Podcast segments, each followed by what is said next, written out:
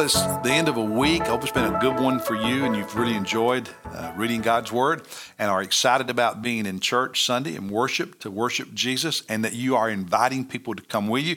Also, make sure you come to life group, not just worship. Come to life group, bring your Bible, bring your offering, bring a friend, invite someone, and um, have a blessed time worshiping Jesus Sunday.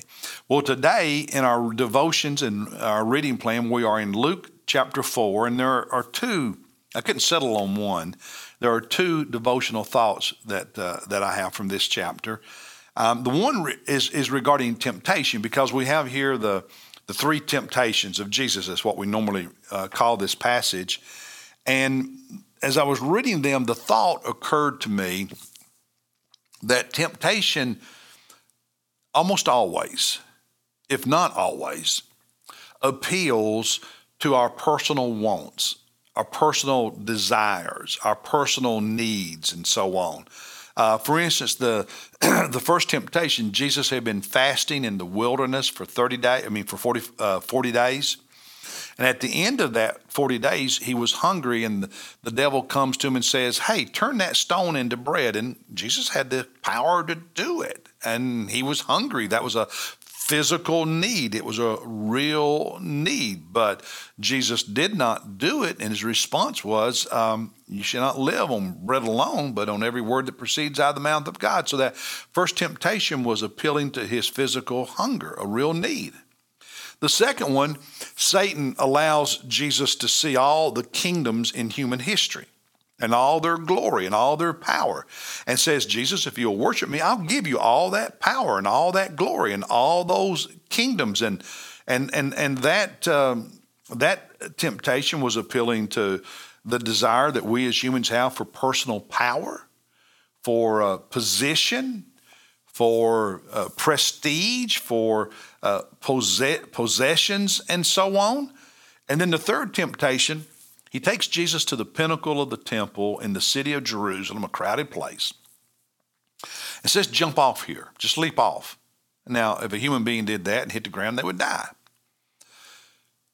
And then he quotes scripture and says, Because God says that he'll give his angels charge concerning you and they'll, they'll catch you so that you don't dash your feet. And everybody will see this miraculous thing and they will know you are the Son of God, that you are special Jesus, and here the temptation was appealing to the need or the desire that most of us have to be popular, to be accepted, to be approved, to have applause. And so all three temptations appealed to, uh, to, the, to, to, to, to just our human nature for our needs and wants to be met, our appetites, all these different things. And that's how temptation works. But Jesus said no. He said no. How was he able to resist the temptation? All of which appealed to these fleshly human things that all of us feel and struggle with. Well, two reasons. One was the role of the Holy Spirit, the fullness of the Spirit in this life. This chapter begins in verse 1 by telling us that Jesus was full of the Holy Spirit when he went out into the wilderness, and he was led by the, by the Spirit in that wilderness. And then when the story ends, in verse 14, after the three temptations, it says Jesus returned to Galilee in the power of the Spirit. So the story begins and ends with Jesus living in the power and the fullness of the Holy Spirit. And that's why, in between, he was able to say no to the temptations that appealed to his human, fleshly natures. And so, you, you, and, you and me crucifying the flesh and saying yes to the spiritual life, to the work of God in our lives, submitting to God, staying clean and confessed of our sin, and walking in the fullness and the power of the Spirit, that makes it so much easier to say no to temptation. Um, and then the other thing about Jesus that is a lesson for us on how to resist temptation is not only did he live in the fullness of the Spirit and in the leadership of the Spirit of the Father, but he uh, he teaches us here how to put God on the throne of our lives, on the throne of our heart, if you will, and crucify our flesh. In verse four, uh, he he says, "You shall not live." Well, he, he in, in, in Luke's account, in verse 4, he says, Man shall not live on bread alone. Matthew adds, because he's quoting an Old Testament passage, not only shall man not live on bread alone, but he shall live on every word that proceeds out of the mouth of God. That more important than my physical needs is the word of God, the the the the food of God, the truth of God. That's more important than any physical need I have. And then in verse eight, when Satan said, "I'll give you all these kingdoms and their glory," he, if you just worship me, he said, "You shall worship the Lord your God, and only, only, only Him." Putting God first again. And then in verse twelve when he was asked, hey, jump off the temple, the angels will catch you. Everybody will see that and they'll believe easily in you. And Jesus said, You should not put the Lord your God to the test. And so, what Jesus is illustrating, is demonstrating there for you and me is not only do we need to live and walk in the power and the fullness of the Holy Spirit, but we need to live with Jesus being, with God being on the throne of our heart and life. The Word of God, God Himself being on the throne, and that being more important to us than any of our fleshly desires. That's how we overcome temptation. Now, one other devotional thought, real quickly is that we need to get outside our own circles where we're comfortable so we can be a witness for Jesus. Um, in, the, in, in the middle part of this chapter, Jesus uh, is teaching. He, he goes to his hometown of Nazareth and he goes to the synagogue. He reads scripture and they're all amazed. And then he sits down in the form of a rabbi. They, the rabbis would always sit down to teach. And so Jesus sits down to teach.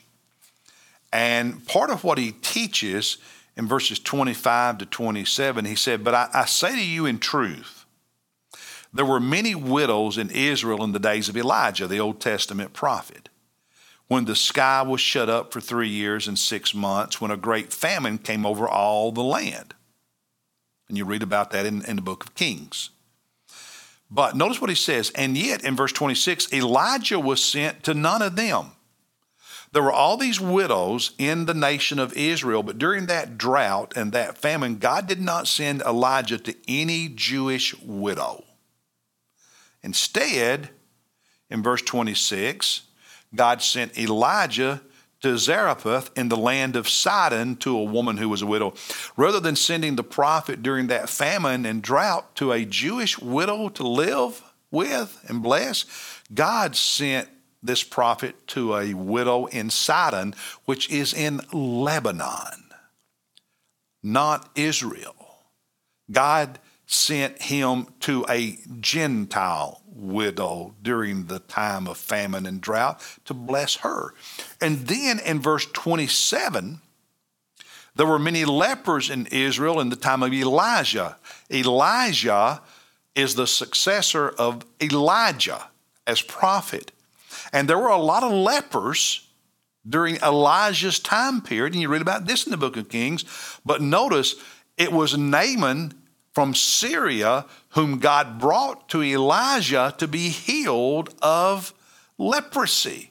And point Jesus is making is it's not just the Jews for whom he came. It's not just the Jews who need the Messiah and the Christ and the Savior.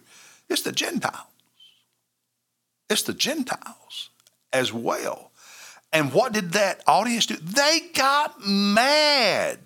Verse 28 All the people in the synagogue were filled with rage as they heard these things. And then the next few verses, they take Jesus outside the city and they want to throw him over a hill. You know, something that tears up a lot of churches is when people start coming who aren't part of their circles. Hmm. um, you, you and I have to work really hard, really hard at getting outside our circles where we're comfortable to love on people and be a witness to people and to share the gospel with people. I even think about enlisting people for D group, sometimes people will say, you know, I, I can't find anybody to be in my D group. You know what you do? Get outside your circle. Get outside your circle. Make yourself on Sundays go meet people you don't know. You see somebody and you've never seen them, but you don't know who they are. Go introduce yourself. Get outside your circle and watch what God does because as long as you stay in your circle where you are comfortable, you limit what God can do in your life. Get outside your instead, instead of getting mad because people are pushing you to get outside your circle, be like Jesus be like Elijah, be like Elisha, and get outside your circle of comfort and let God use you in the lives of other people. That's the prophetic message for today. Hey, God bless you. Be in church Sunday, and then I'll uh, see you Monday with another devotion.